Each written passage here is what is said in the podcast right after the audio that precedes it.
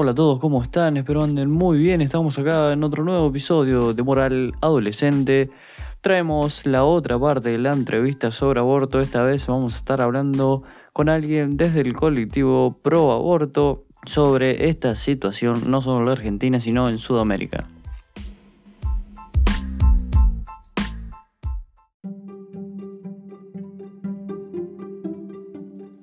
Estamos con Mariana, quien es mexicana y es feminista. Además, estudia medicina en la UNAM en México y sube contenido frecuentemente a TikTok en el que habla principalmente sobre temas políticos y sobre el feminismo y su postura pro aborto. Además, hace directo en Twitch, donde según ella lo hace más distendida, no hablando tanto de política, sino para divertirse un poco más. Y tiene una biblioteca feminista en la cual pueden encontrar toda la información sobre lo que es el feminismo y una en la que explica todas las ramas que tiene el feminismo que se lo vamos a estar dejando en la descripción por si quieres ir a leerla.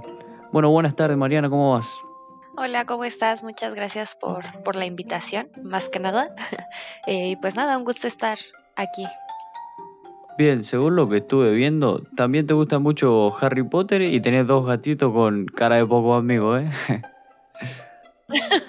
sí, pues sí soy muy fan de Harry Potter desde hace muchos años, desde casi que salieron las películas, digo los libros no porque todavía no nacía, pero las películas sí, y este, y sí, tengo, tengo dos gatos que tienen cara de enojado todo el tiempo, pero, pero son cariñosos, o sea, se ve que son de pocos amigos, pero sí son bastante cariñosos. Claro, sí, sí.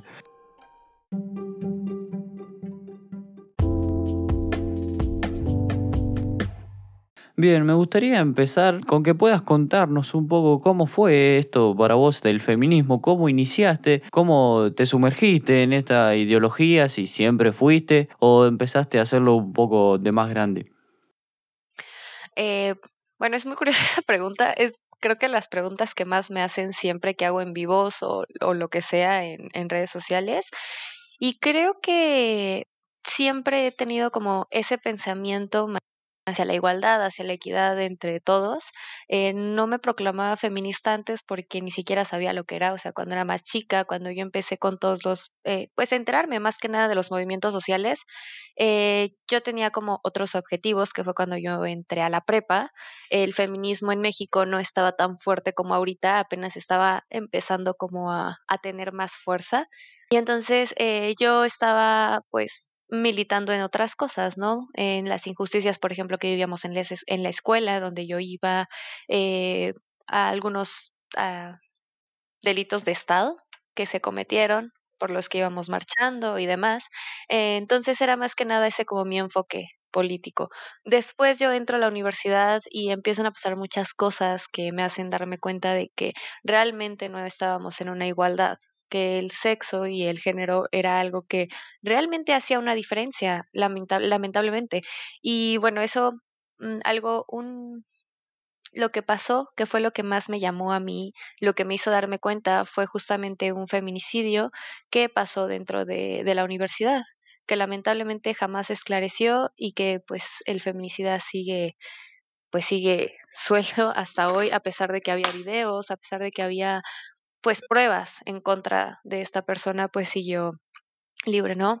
Después empezaron a haber muchas manifestaciones. Yo a este punto era, no me proclamaba feminista, pero ya me llamaba mucho la atención el movimiento. De hecho, yo no, yo era de las mujeres que decía, o sea, sí se tiene que luchar, pero no la iconoclasia, pero los hombres también pueden ser parte del feminismo y demás, ¿no? Porque no, todavía no estaba tan metida dentro de, de este movimiento empiezan a pasar más movimientos ya en la Ciudad de México, que es donde yo vivo, y realmente empiezas a ver toda la represión que hay, empiezas a ver un montón de cosas bien feas, te empiezas a enterar de más feminicidios, te empiezas a dar cuenta de que diario no son, no es por una mujer por la que luchamos, sino son mínimo 10 mujeres. Yo scrolleando justamente en Facebook, pues me doy cuenta, ¿no? De cuántas mujeres a diario o encontraron su cuerpo, o están desaparecidas, o está su cartel de se busca, o su familia está pidiendo por favor que compartan sus fotos.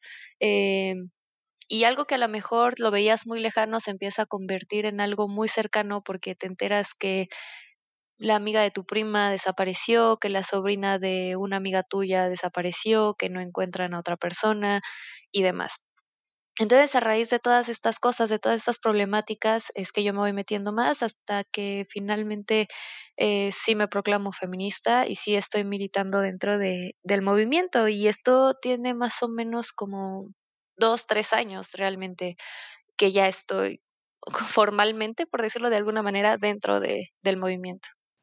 Wow, qué interesante, qué gran historia de transformación, ¿no? Sí, fue un proceso bastante largo, la verdad, pero pues supongo que así tiene que ir evolucionando todo. Claro, todo su tiempo.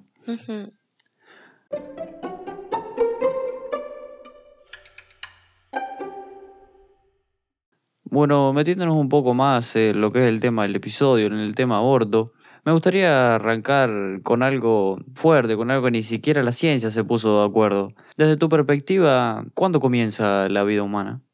Eh, no es que haya en sí, es que ahora está muerto o no tiene vida, pasa a ser algo que tiene vida. No. ¿Por qué? Porque todas las células tienen vida. El óvulo y el espermatozoide tienen vida celular, tienen las características que la biología nos dice que es vida. Entonces, desde que es un espermatozoide y un óvulo, tiene vida. Evidentemente, cuando estos dos se juntan, van a formar otra cosa, va a evolucionar. Entonces, esto sigue, sigue teniendo vida, pero no quiere decir que, que haya pasado de ser algo inerte a tener vida. Esto, la vida empieza, te digo, desde que es un óvulo y un espermatozoide.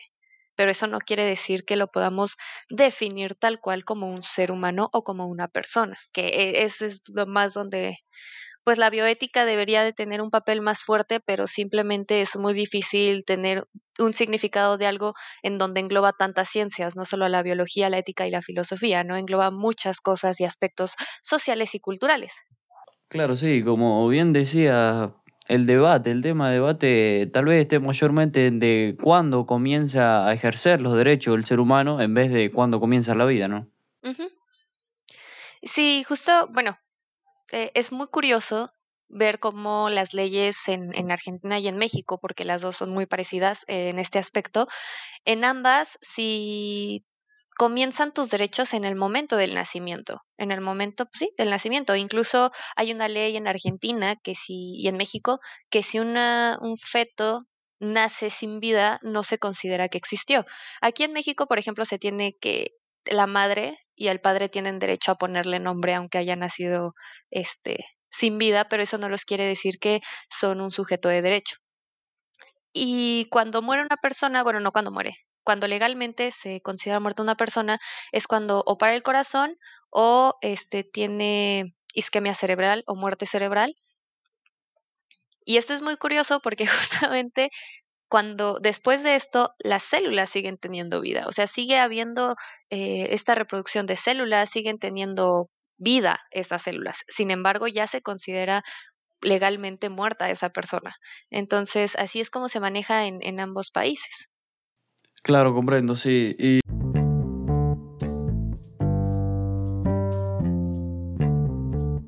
una pregunta también muy interesante que me hicieron es ¿por qué la mujer tiene que decidir sobre el feto? Pues es que está dentro de, de su cuerpo, es realmente su cuerpo, está dentro de su útero, entonces pues ella debería de tener el derecho de decidir sobre cualquier aspecto, porque finalmente sí, yo sé que necesitas un espermatozoide y un óvulo para formar eh, un ser, sin embargo, la persona que está a cargo de todo esto es la persona que está gestando en ese momento, porque esa persona es la que va a sufrir todos los cambios, la que puede tener patologías asociadas justamente al embarazo, la que puede salir mal por el embarazo. Entonces, esa persona que puede hasta arriesgar su vida por el embarazo es la que debería de tener total decisión sobre esto. Claro, sí. O sea que desde tu postura la decisión es total y completamente parte de la madre. Pero suponiendo el caso de que un padre sí quiera tener ese niño aunque la madre quiera abortar, ¿qué se, ¿quién toma el rol en esa situación? ¿Quién decide ahí para tu segunda opinión? Pues no se tiene ya.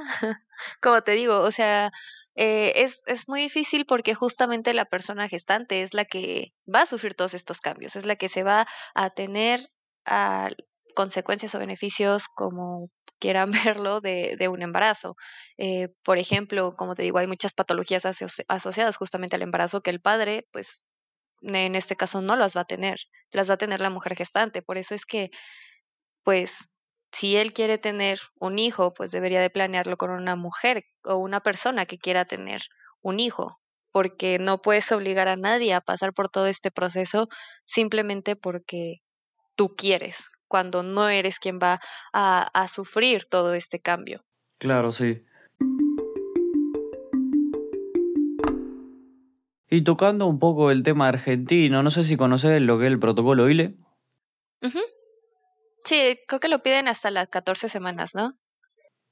Bien, acá en Argentina es un protocolo que según su sigla es la interrupción legal del embarazo, que la mujer puede pedir el aborto totalmente legal cuando ésta es víctima de una violación o corre riesgo su vida en el parto. Me gustaría saber qué pensás vos sobre este protocolo, si debería de quedar solo este protocolo o sacar este protocolo y que mejor quede la ley. Pues eh, por ejemplo, en México, lo que te puedo decir es que igual está así la, eh, la interrupción legal del embarazo, excepto en dos estados, Ciudad de México y Oaxaca, pero en todos los demás estados simplemente es por esas tres razones cuando a la mujer se le permite abortar. En Argentina creo que es toda Argentina, eh, justamente creo que, o no, mañana, ¿no? Es cuando decide el Senado. Entonces yo la verdad lo que diría acerca de estas leyes es que deberían de quitarse y darle total libertad a la mujer dentro del periodo establecido eh, que se tiene, que se pide en Argentina a las 14 semanas, en México a las 12 semanas, para la interrupción legal del embarazo, sea cual sea eh, como esté la mujer, ¿no? O sea, haya sido por violación, haya sido porque él falló el método anticonceptivo, haya sido porque fue un error. Yo creo que eh, así es como debería de modificarse justamente esta ley. Claro, sí. Y un tema curioso en Argentina, en la ley que se está debatiendo, hay dos proyectos que en el cual en el cual uno propone que el médico que no quiera atender a un paciente si que se quiera realizar el aborto, podrá hasta recibir pena de prisión o una multa por no querer hacerlo, mientras que otro, el otro bando postula que el médico pueda derivar al paciente hacia otra clínica si no quiere hacerlo. ¿Qué pensás vos de estas posturas, de lo que se está debatiendo en, en Senado?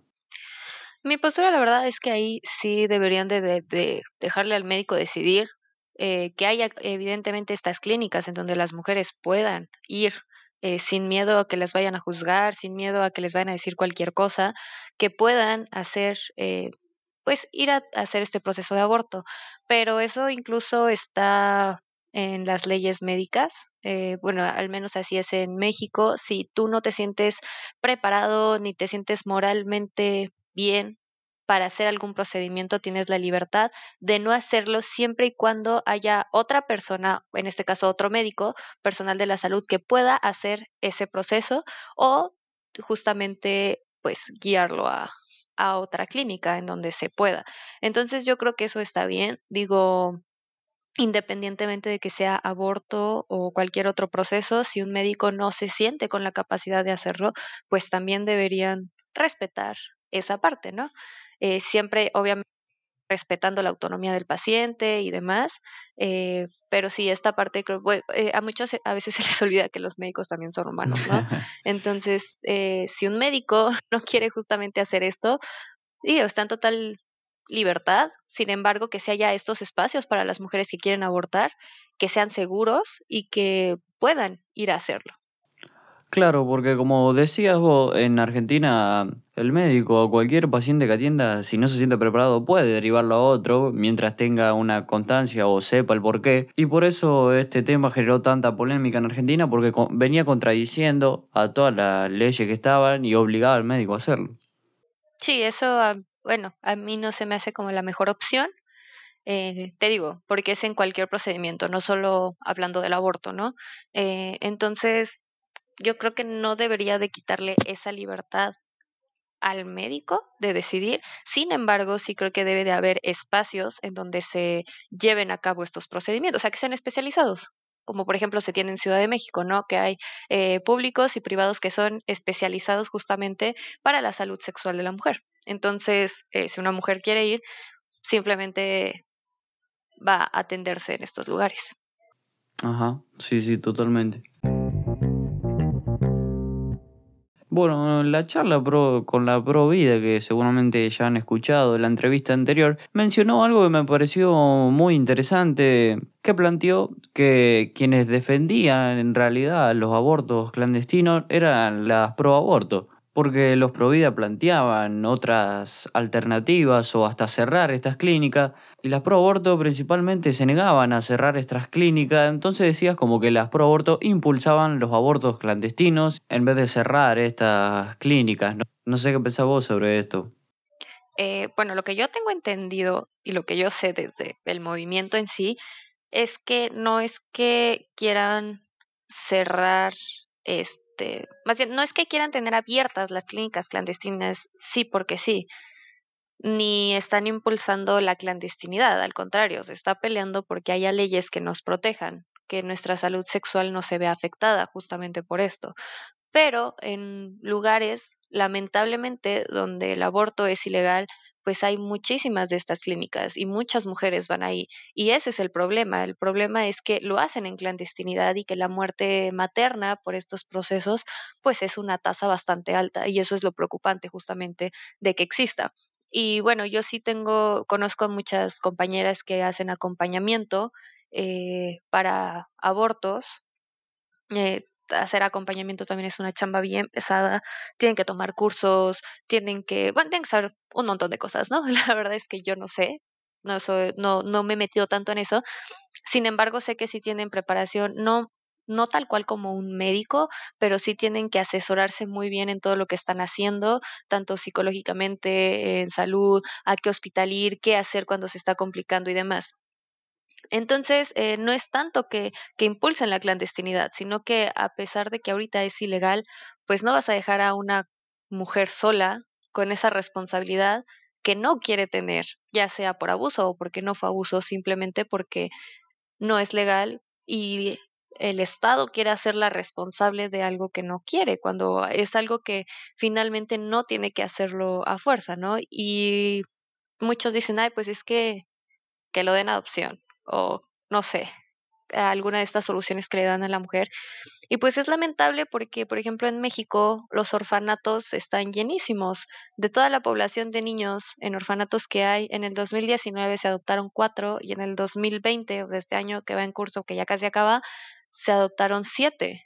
Entonces es tristísimo que sea esta la solución, entre comillas, para los Provida cuando aún así a la mujer le están obligando a pasar por todos estos nueve meses de gestación, con todas las problemáticas que puede llevar un embarazo, para que finalmente un niño acabe en un orfanato sin que lo adopten. A mí eso se me hace pues, pues, bastante cruel, la verdad. Claro, sí, totalmente.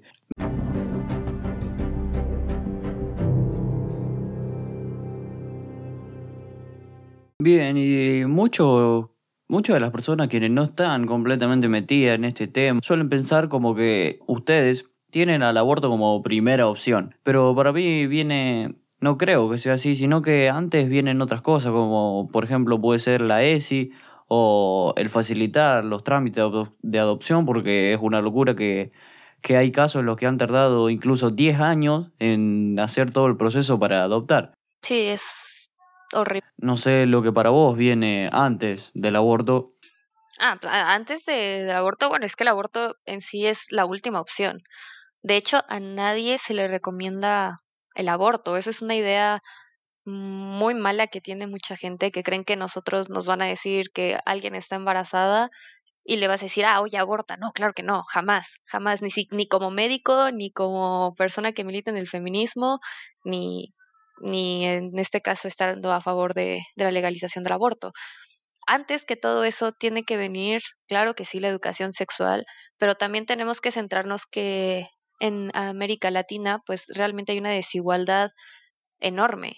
Entonces, no podemos solo decir eh, educación sexual cuando muchas y muchos no tienen el privilegio ni siquiera de comprar un método anticonceptivo. Y yo sé que en algunos lugares los, los regalan, sin embargo, ni siquiera toda la población sabe que los regalan.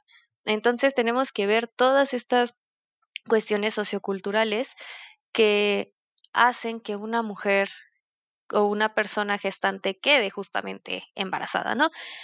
Y claro, eh, tendría que haber igualdad en muchas cosas, tendría que haber educación, no solo educación sexual, educación en general, tendría que haber más oportunidades para las personas, en este caso sería para adolescentes, que realmente es la población más alta, al menos en México, de embarazos no deseados, que son mujeres entre los eh, 14 y 22 años, me parece.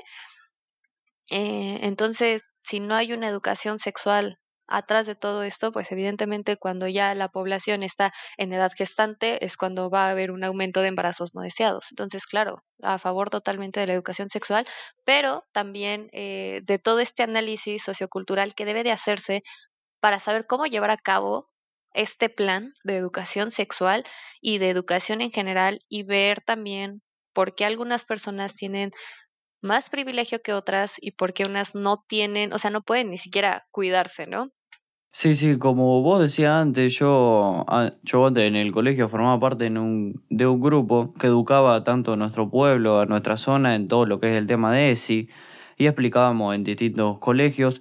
Y el tema es en toda Sudamérica, porque tanto acá en Argentina como vos contabas en México, hay una desinformación por parte de los adolescentes, de la escuela, porque las escuelas tampoco como que se animan a hablar de esto, que es increíble. Sí, exacto. O sea, por ejemplo, eh, yo eh, eh, a lo largo de mi formación y demás, justamente me han dicho, es que ¿por qué no se protegen? ¿No? Y yo le dije, a ver, para, para ver qué tal estaba su, su, educación sexual en ese momento, ¿tú crees que es mejor ponerte, o sea, que el hombre y la mujer se pongan dos condones y que solo se pongan uno? Y me dicen, pues sí, es que se cuidan el doble. Y yo, pues no, es justamente lo contrario. si ambos se ponen un condón, hace fricción y hay más probabilidad de que se rompa. Entonces, eh, son muchas cuestiones que no se tiene todavía ni en las escuelas ni cómo manejarlo.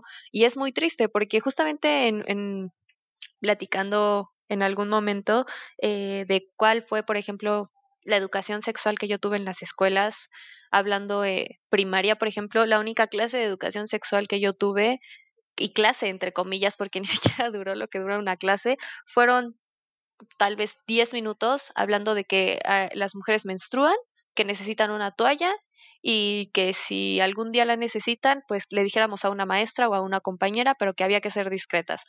Clase que simplemente fue para mujeres, cuando eso es algo que también deben de saber los hombres, o sea, eh, eh, empezando por romper esos estereotipos, ¿no? Después en, en la, en la secundaria, ya que más o menos son 14, 15 años hasta los 16, más o menos. No es cierto, de los 12 a los 15, sí, 12 a 15 es la secundaria. Eh, tampoco, o sea, te enseñaban lo que es clase de biología, pero no te enseñaban educación sexual. No, no te enseñaban cómo poner un condón, no te enseñaban para qué se usa, no te decían que una mujer o una niña, desde que empiezas con su menstruación, tiene que ir al ginecólogo, o sea, nada de eso. Y, y desde ahí viene la educación sexual, ¿no? No solamente para decir cómo tener relaciones sexuales sin embarazarte o no tener enfermedades de transmisión sexual, sino este todo lo que conlleva la sexualidad, ¿no? Que también es algo muy importante pues pues no, no lo conocen y se tienen todavía muchos tabús y en las familias se tienen muchos tabús, entonces por eso se debería de implementar en las escuelas. Sí, sí, totalmente. Yo creo que más que nada es eso, el tabú que se genera, que ya viene desde antes, que hasta incluso los propios maestros no se animan a hablar de estos temas por, por vergüenza, por miedo.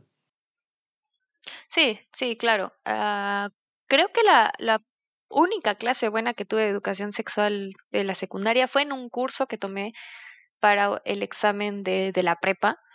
Y ahí sí tuvimos extrañamente una clase de educación sexual, eh, más que nada porque estaba relacionado con el tema de biología, ¿no? Pero fue muy enfocado justamente a esta educación sexual, pero de ahí en fuera yo no recuerdo haber tenido ninguna clase de educación sexual hasta mis 15 años, ¿no? Y eso es un problemón, porque si la mayoría de la población es así, pues, pues por eso se entiende que hay embarazos no deseados de 14 a los 22 años.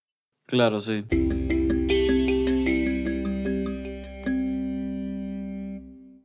Bueno, me gustaría ya ir cerrando, Mariana, y me gustaría que hagas una reflexión hablándole principalmente a un joven, a un adolescente que está recién metiéndose en estos temas, investigando, tratando de tomar una postura sobre aborto. Y para vos, ¿por qué ese adolescente tendría que ser pro aborto y no pro vida? Bueno, pues yo creo, yo creo, yo pienso más bien que la información es lo que nos va a salvar a todos. Mientras más investiguemos acerca de los temas, mientras más leamos acerca de todos estos temas, vamos a ir, y bueno, y observando también nuestro círculo social y cultural, vamos a poder ver todas las problemáticas que hay y justamente ver y analizar esas problemáticas nos van a decir por qué es que se tiene que legalizar esta parte del aborto, ¿no? Eh, algo que yo le diría es que se cuestionen mucho, se cuestionen siempre, independientemente si es eh, pro aborto o de lo que estemos hablando del movimiento social que sea, alguien siempre se tiene que cuestionar todo, ¿no? O sea, no porque yo les esté diciendo aquí lo que estamos hablando es la, la verdad absoluta, no. Siempre se tienen que cuestionar todo. Y bueno, también leer e informarse y saber más que nada de dónde leer y de dónde informarse, porque justamente investigando yo también tengo un, un drive en donde tengo todas mis fuentes, de donde saco los argumentos y demás, en qué me baso para debatir. Este, hay muchos estudios que tienen posturas. Entonces, desde que un estudio ya tiene una postura, ya está mal hecho, porque tienen que ser objetivos. No se tienen que ir de un lado ni del otro, tienen que ser objetivos. Otra cosa es que ver su método de estudio, ver cómo está planteado. ¿Por qué? Porque todas estas cosas nos va a hablar de la seriedad de los estudios que estamos leyendo. Eh, también otra cosa es que, de hecho, o sea, lean mucho, pero también en Internet pueden encontrar muchos videos. Es más difícil porque se tienen que cuestionar más porque normalmente en los videos tienen muchas posturas, pero eh, cuestionarse todo y ver por qué la gente piensa de esa manera, ¿no? Eh, incluso con experiencias, preguntarle a las personas que te rodean. Eso va a ayudar muchísimo a que tú formes tu criterio y realmente la información y ver la problemática social que conlleva que el aborto sea ilegal. Eh, creo que eso es lo que, lo que más te puedo decir. Esto se tiene que legalizar.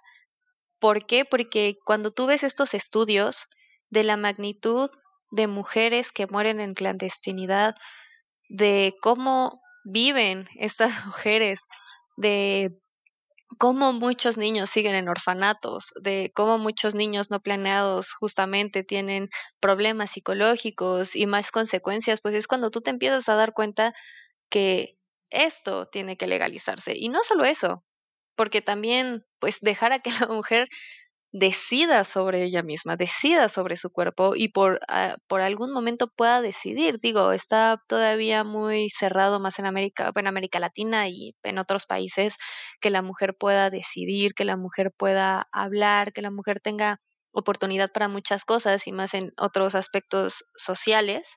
Eh, entonces creo que también por esa parte deberían de cuestionarse por qué tendría que legalizarse el aborto. Sí, la verdad no lo puede haber dicho mejor. Eh, cuestionense todo, como dijo, traten de informarse. Y bueno, mejor lugar para informarse que moral adolescente no van a encontrar. Traemos la mejor información con los mejores invitados. Y hablando en serio, eh, e, el objetivo de este podcast es poder informar un poco a los adolescentes que suelen hablar o pensar igual que su grupo o el grupo en el que están. Y bueno, un poco, un poco el objetivo de esto es informar a ese adolescente que solo habla porque lo escuchó en su grupo de amigos y que tenga información, que pueda hablar con que pueda hablar con respaldándose con información y que sobre todo en esta temática aborto tratamos de traer los dos bandos para que tengan la información clara y sepan cuál pueden decidir y se, como vos decía bien, se cuestionen a ver porque por ahí eran de un bando y les pareció mejor el otro y bueno, que, que empiecen a aprender que es algo que hace falta sobre todo en la etapa adolescente. Claro. Sí, que es cuando muchos se dejan llevar por una figura pública, no sé, en redes sociales, porque él les dijo que está mal pues ya está mal, ¿no? Y te ciegas, no, siempre cuestionarte, pero ¿por qué dice que está mal? ¿Por qué me está diciendo esto? Yo creo que eso es lo fundamental, porque sí, claro, te puedes guiar por muchas opiniones, pero siempre cuestionándolas y siempre haciendo tu, tu criterio propio. Sí, comparto totalmente, Mariana.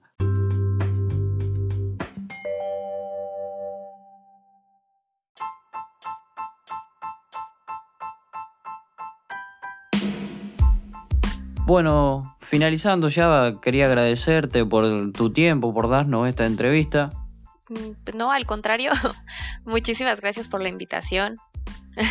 Bueno, no se olviden de seguirnos, que estamos en Instagram y Twitter eh, como arroba moradolescente. Y Mariana, si querés dar tus redes. Ah, claro, este, en Instagram estoy como Very Red, en TikTok también, en Twitch estoy igual, pero con un guion bajo al final, pero ah, la verdad es que mi Twitch no es nada político, o sea, si quieren ver algo politizado, pues mi TikTok o mi Instagram. Sí, sí, claro, sí, totalmente, porque también todo el tiempo estar hablando de estos temas es un poco cansado. Este, y pues ya, son mis redes realmente en donde estoy más activa. Bueno, igualmente se la vamos a estar dejando en la descripción del episodio para que la vayan a seguir.